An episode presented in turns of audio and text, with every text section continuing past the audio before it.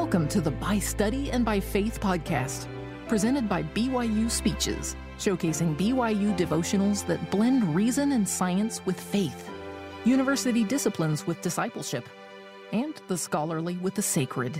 Be sure to check out our other podcasts by searching BYU Speeches wherever you get your podcasts or by visiting speeches.byu.edu slash podcasts.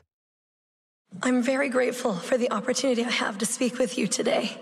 In fact, I'm grateful I have a voice at all because I've had laryngitis, and I really appreciate all of my colleagues, friends, and family who've been praying for me. Um, as you can see, I do have a little bit of a voice. I'd like to begin with a scripture in Ecclesiastes chapter 9, verse 11. The race is not to the swift, nor the battle to the strong, neither yet bread to the wise, nor yet riches to men of understanding, nor yet favor to men of skill. But time and chance happeneth to them all.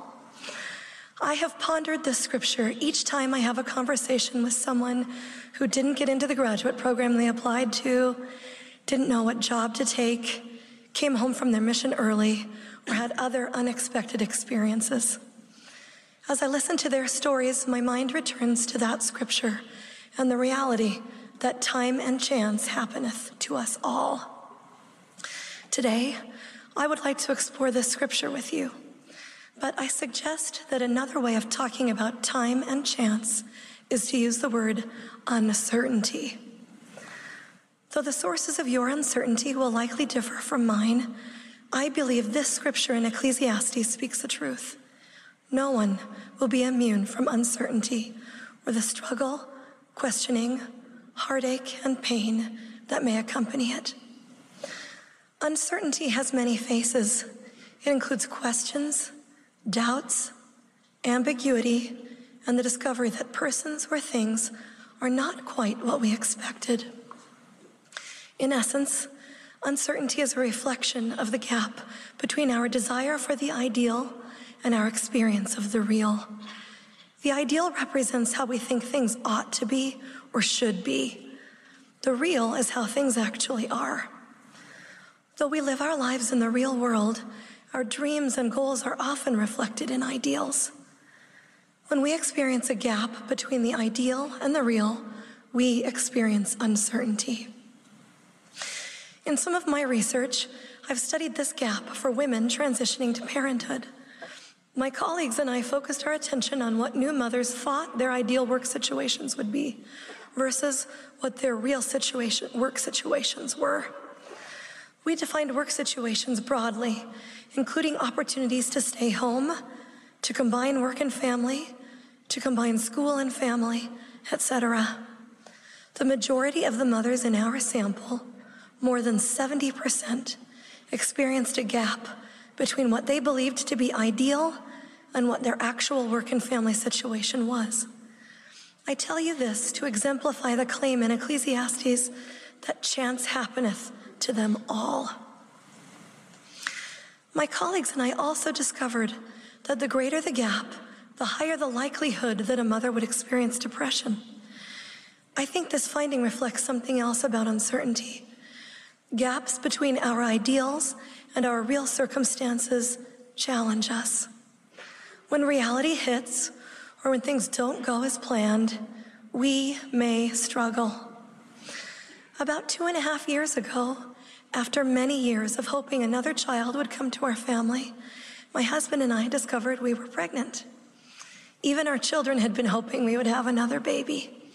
They had been praying in family prayer for a new brother or sister, and my son told me he had dreamt of a new baby coming to our family. Because of their prayers, we told our children about the pregnancy right away, thinking it would reaffirm their faith and shore up their testimonies. Unexpectedly, about 10 weeks into the pregnancy, we lost that baby. The pregnancy had felt like such a miraculous gift after so many years of waiting. Losing that baby felt like God was taking the gift away.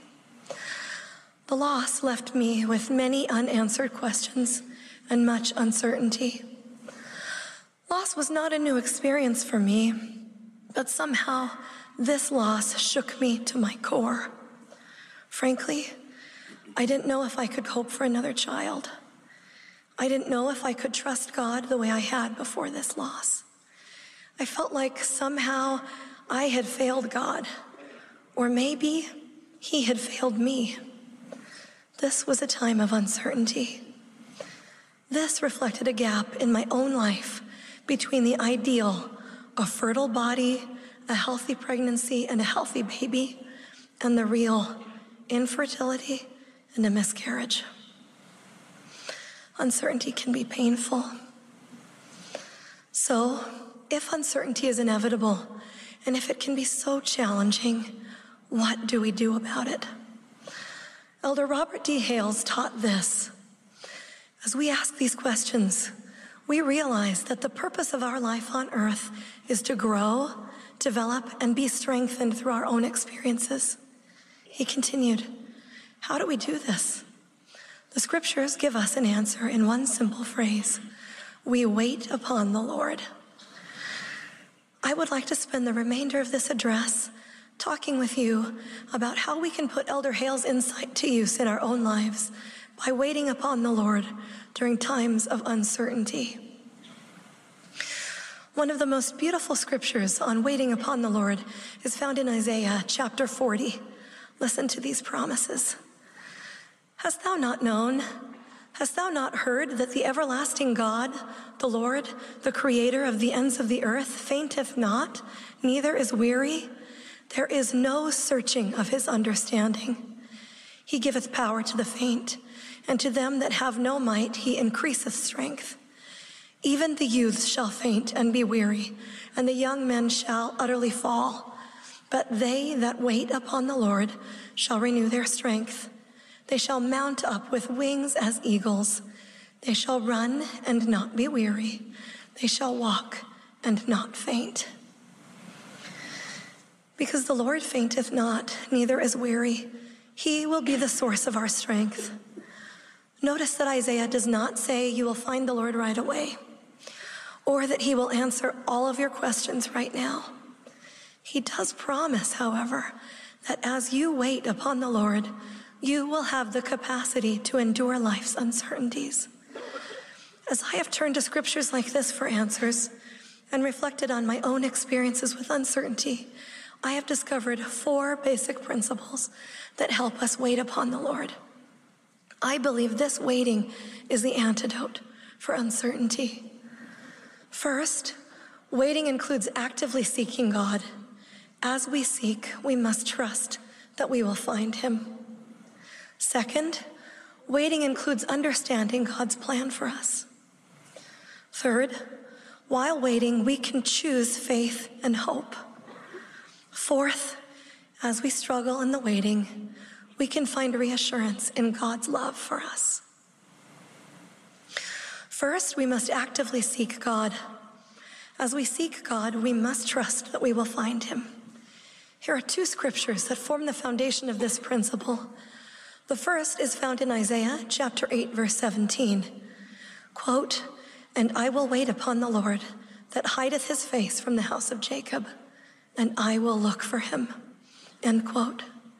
The second is found in Jeremiah chapter 29, verse 13.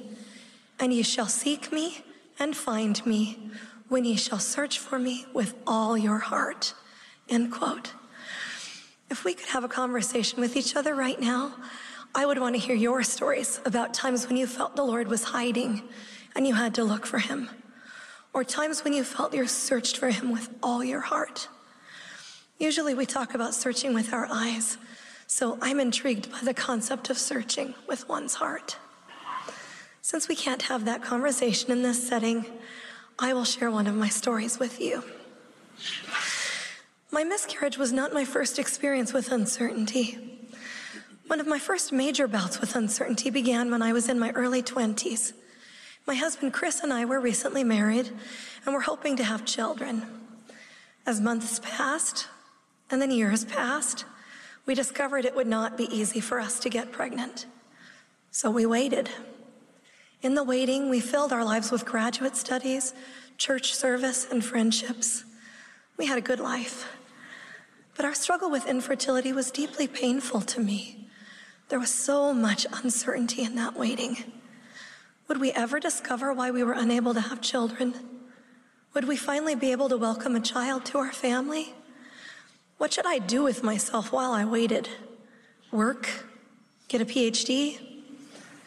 This uncertainty and waiting invited me to regularly turn to God for answers. I was discovering the first principle of waiting upon the Lord. I had to actively seek God in order to find Him. To seek, I studied my scriptures. I studied teachings of prophets. I attended ward meetings. I went to the temple. I magnified my calling. I prayed fervently. Despite my seeking, the answers did not come swiftly. I remember sitting in my ward in Newark, Delaware, on a day when I felt like the heavens were particularly silent. Remember that scripture I told you, where Isaiah referred to the Lord hiding his face? One of our congregational hymns that Sunday was, I'll go where you want me to go. We sang the words, but if by a still small voice he calls to paths that I do not know, I'll answer, Dear Lord, with my hand in thine. I'll go where you want me to go. That lyric represented my uncertainty, those paths that I do not know. And through the other lyrics of that hymn, I began to receive an answer to my prayers. In the midst of my uncertainty and longing to know, I had to put my hand in the Lord's hand. I had to let Him lead me. As we continued singing the hymn, I received a distinct impression that the Lord wanted me to go deeper into darkness and uncertainty on an unknown journey. I felt impressed that the journey would include further graduate studies, but I also felt that I would not immediately receive the answers I sought about having children. Instead, I had to keep moving forward. I had to keep waiting and seeking. In such darkness, I couldn't seek the Lord with my eyes alone. I had to seek him with my heart. What a deeply humbling thing it is to wait upon the Lord. Though I did not receive all of the answers I sought, I was finding the Lord, and he was helping me feel his presence in my life. So I kept moving forward. Later in that same school year, I attended the General Young Women's session. Many of the talks that evening focused on personal revelation. The closing address was given by President Gordon B. Hinckley. This was a significant talk for me. President Hinckley taught find purpose in your life. Choose the things you would like to do and educate yourselves to be effective in their pursuit. In this day and time, a girl needs an education. She needs the means and skills by which to earn a living. Study your options. Pray to the Lord earnestly for direction. Then pursue your course with resolution. The whole gamut of human endeavor is now open to women. There is not anything that you cannot do if you will set your mind to it. You can include in the dream of the woman you would like to be a picture of one qualified to serve society and make a significant contribution to the world of which she will be a part. In this message, the Lord offered me a vision through his prophet of the kind of future that could be mine. Again, I received no particular answer to my lingering question about when or whether I would have children. My uncertainty was not resolved, nor was my waiting over. Yet, I was reminded that the whole gamut of human endeavor was open to me. Regardless of whether I became a mother, there could be a work for me to do. I felt a confirmation that continuing my education could help me become one qualified to serve society and make a significant contribution to the world around me. President Hinckley was reinforcing the message I had received a few months before while I sang the hymn with my ward members. In faith, Seek the Lord. Put your hand in His and take this unknown journey together. President Uchtdorf said it beautifully. Quote, the Savior is not far from every one of us. We have his promise that if we seek him diligently, we will find him. End quote. The second principle I have discovered is that waiting upon the Lord includes trying to understand God's plan for you. I felt as I listened to that hymn and as I listened to President Hinckley that God had a plan for me. If I continued to faithfully seek, things that needed to be revealed to me would be revealed. Today, I want to share that same faith with those of you struggling through uncertain times. God has a plan for you. As you seek Him, He will help you come to know what that plan includes. But as I share my faith with you, I also want to share a few other things about that phrase God has a plan for you. First, the plan God has for you may not match the ideal you envisioned. In fact, if we take that scripture in Ecclesiastes seriously, it probably won't match the ideal you envisioned. But you can have faith that together you and the Lord can create something truly remarkable. Some of my students this semester shared a blog post with me entitled, You're Not Messing Up God's Plan for You. The author teaches, quote, it's tempting to think that God has some master plan that He's measuring me against. And if I take one misstep, I've missed my chance for happiness forever. End quote. I can relate to that fear. When our life doesn't seem to match the ideals we envisioned, we may struggle, just as this author did, worrying that we don't measure up or fearing that we're disappointing God. She continued, quote, But you know what? As I've examined that mindset, I've learned that I need a better understanding of God and what the term His plan for me means.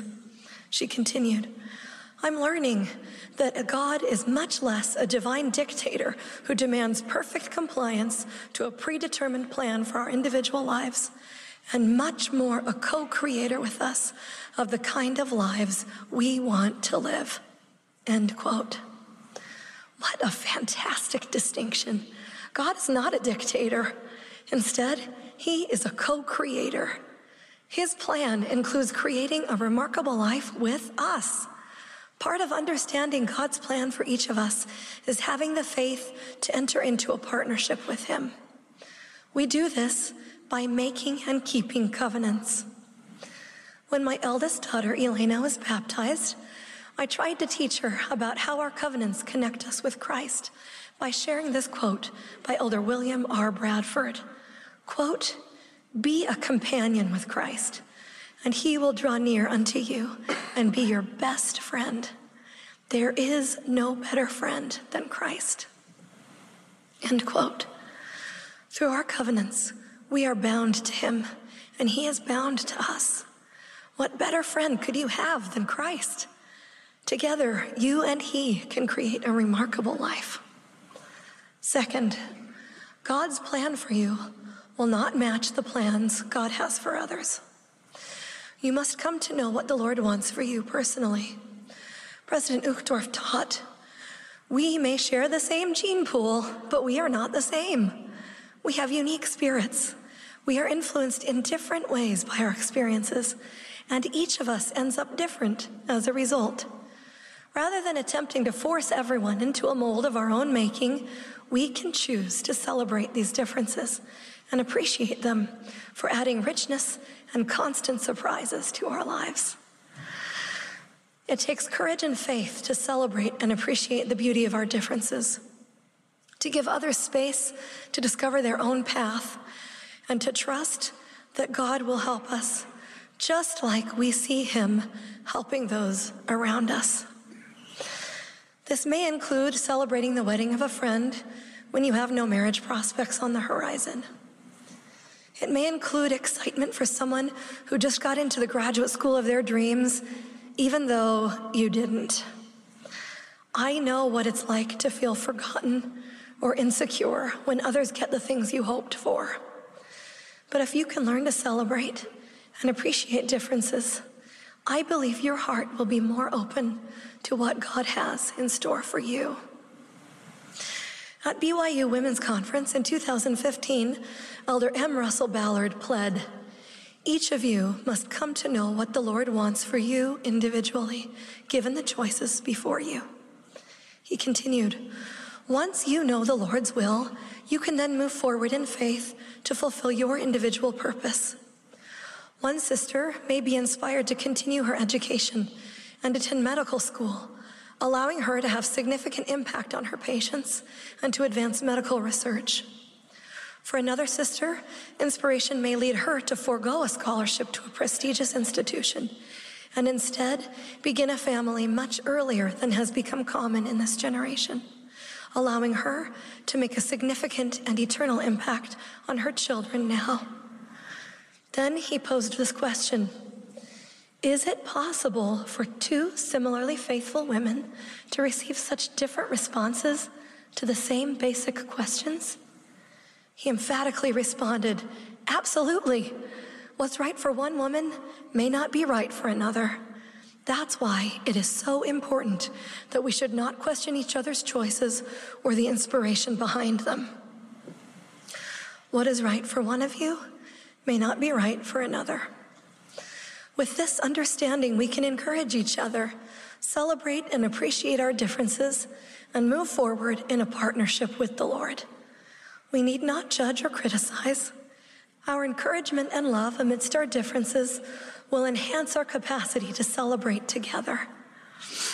It will also enhance our individual capacity to understand God's plan for us as we create that plan with Him. Waiting, seeking, and understanding God's plan for us all require a tremendous amount of faith and hope. But how do we maintain faith and hope when uncertainty has such a strong capacity to make us doubt and fear? That question leads to my third principle. As we wait upon the Lord, we can choose faith and hope. To me, the opposite and faith of faith and hope are fear. So when I say that we can choose faith and hope, I am also implying that we can choose faith and hope over fear. Some of you may be like me, a little anxious and a little afraid to try new things. When you experience anxiety or fear, they seem innate, not like a choice. In a 2008 devotional, Professor Gregory, Gregory Clark grappled with this tension between faith and fear. He argued that when we wake up every day, we choose to be either faithful or fearful. When we choose faith, we minimize fear. When we choose fear, hope and faith are virtually impossible. Professor Clark explained, quote, when I am living in fear, I find change and changing for the better, at least, almost impossible. It is important to learn how to live in faith rather than in fear, because the process of changing for the better is at the very foundation of the Father's plan for us.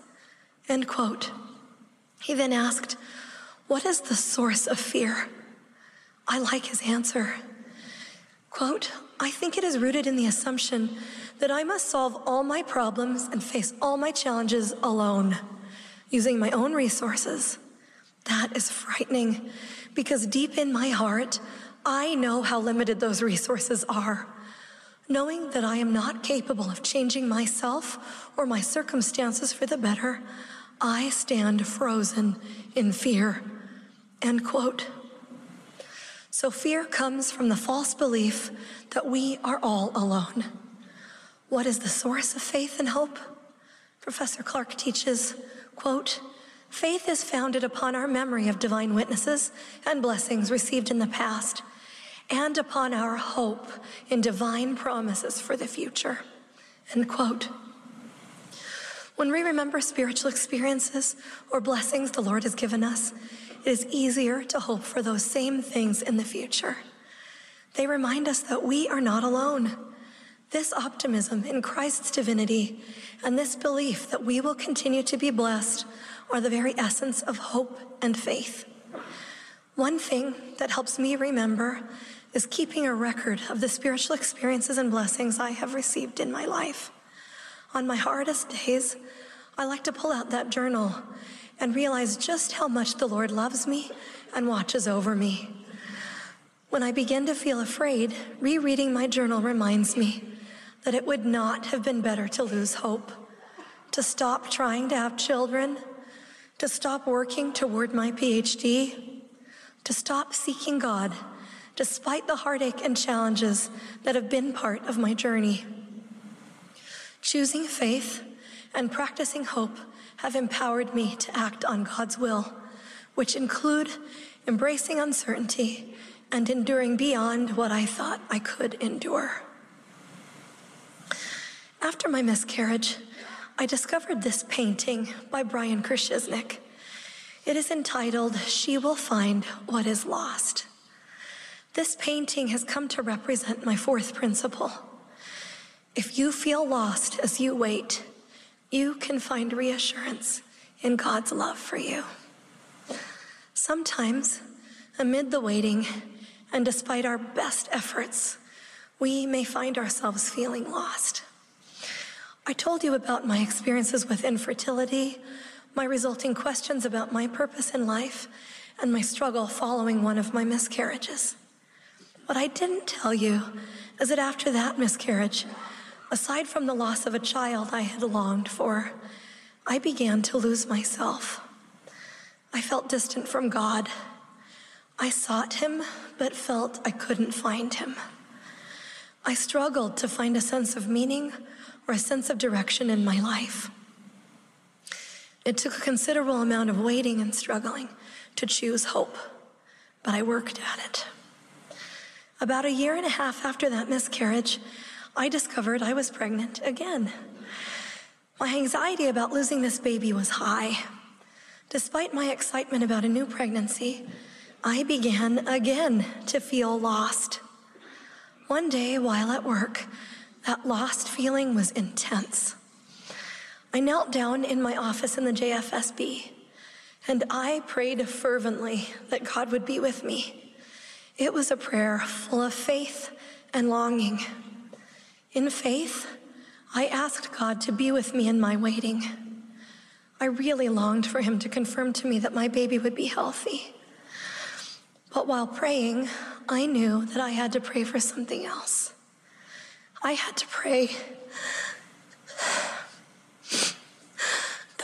that, whatever happened to this baby in this pregnancy, God would be with me. He would help me manage whatever pain, sorrow, or loss could happen. I had to pray this because though losing a baby is not ideal, the possibility was real. That was a humbling experience. After that fervent prayer, I stood up and tried to return to my regular routine. Part of my routine that day included walking down to the Richards building to meet my daughter after her ballroom dance practice. As I walked down the steps and into the building, the most remarkable thing happened. It stopped me in my tracks. I felt a tingling from the top of my head to the tip of my toes. It was truly electric. In my mind and in my heart, I knew God was fully aware of me. He understood how lost and afraid I felt. He was with me then and would continue to be with me however long I needed him. That was a rare but needed gift for me in that moment. The title of this painting returned to my mind again She Will Find What Is Lost. God was helping me find what was lost. I was not alone. Sadly, I did have another miscarriage. But this time, I did not lose that powerful, sustaining witness of God's love for me. When we feel lost, we can find reassurance in God's love for us. Previously, I suggested that a core principle of waiting is that we have to seek the Lord in order to find him. My experience taught me that there's an interesting paradox amidst that truth. Sometimes, when we are lost, he will also find us. This paradox may be best reflected in the parable of the lost sheep. President Uchtdorf taught about this parable. Quote, is it possible that the Savior's message was that the God is fully aware of those who are lost and that he will find them, that he will reach out to them, and that he will rescue them? Our Savior, the Good Shepherd, knows when you are lost and he knows where you are. He knows your grief, your silent pleadings, your fears, your tears. You are his child and he loves his children. End quote. In closing, I would like to share one more message regarding uncertainty. Sister Neill F. Marriott taught Scripture says, Search diligently, pray always, and be believing, and all things shall work together for your good. This doesn't mean all things are good but for the meek and faithful, things, both positive and negative, work together for good.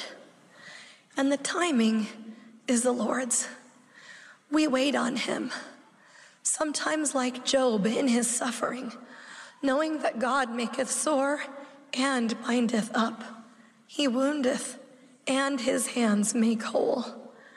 A meek heart accepts the trial and the waiting for that time of healing and wholeness to come.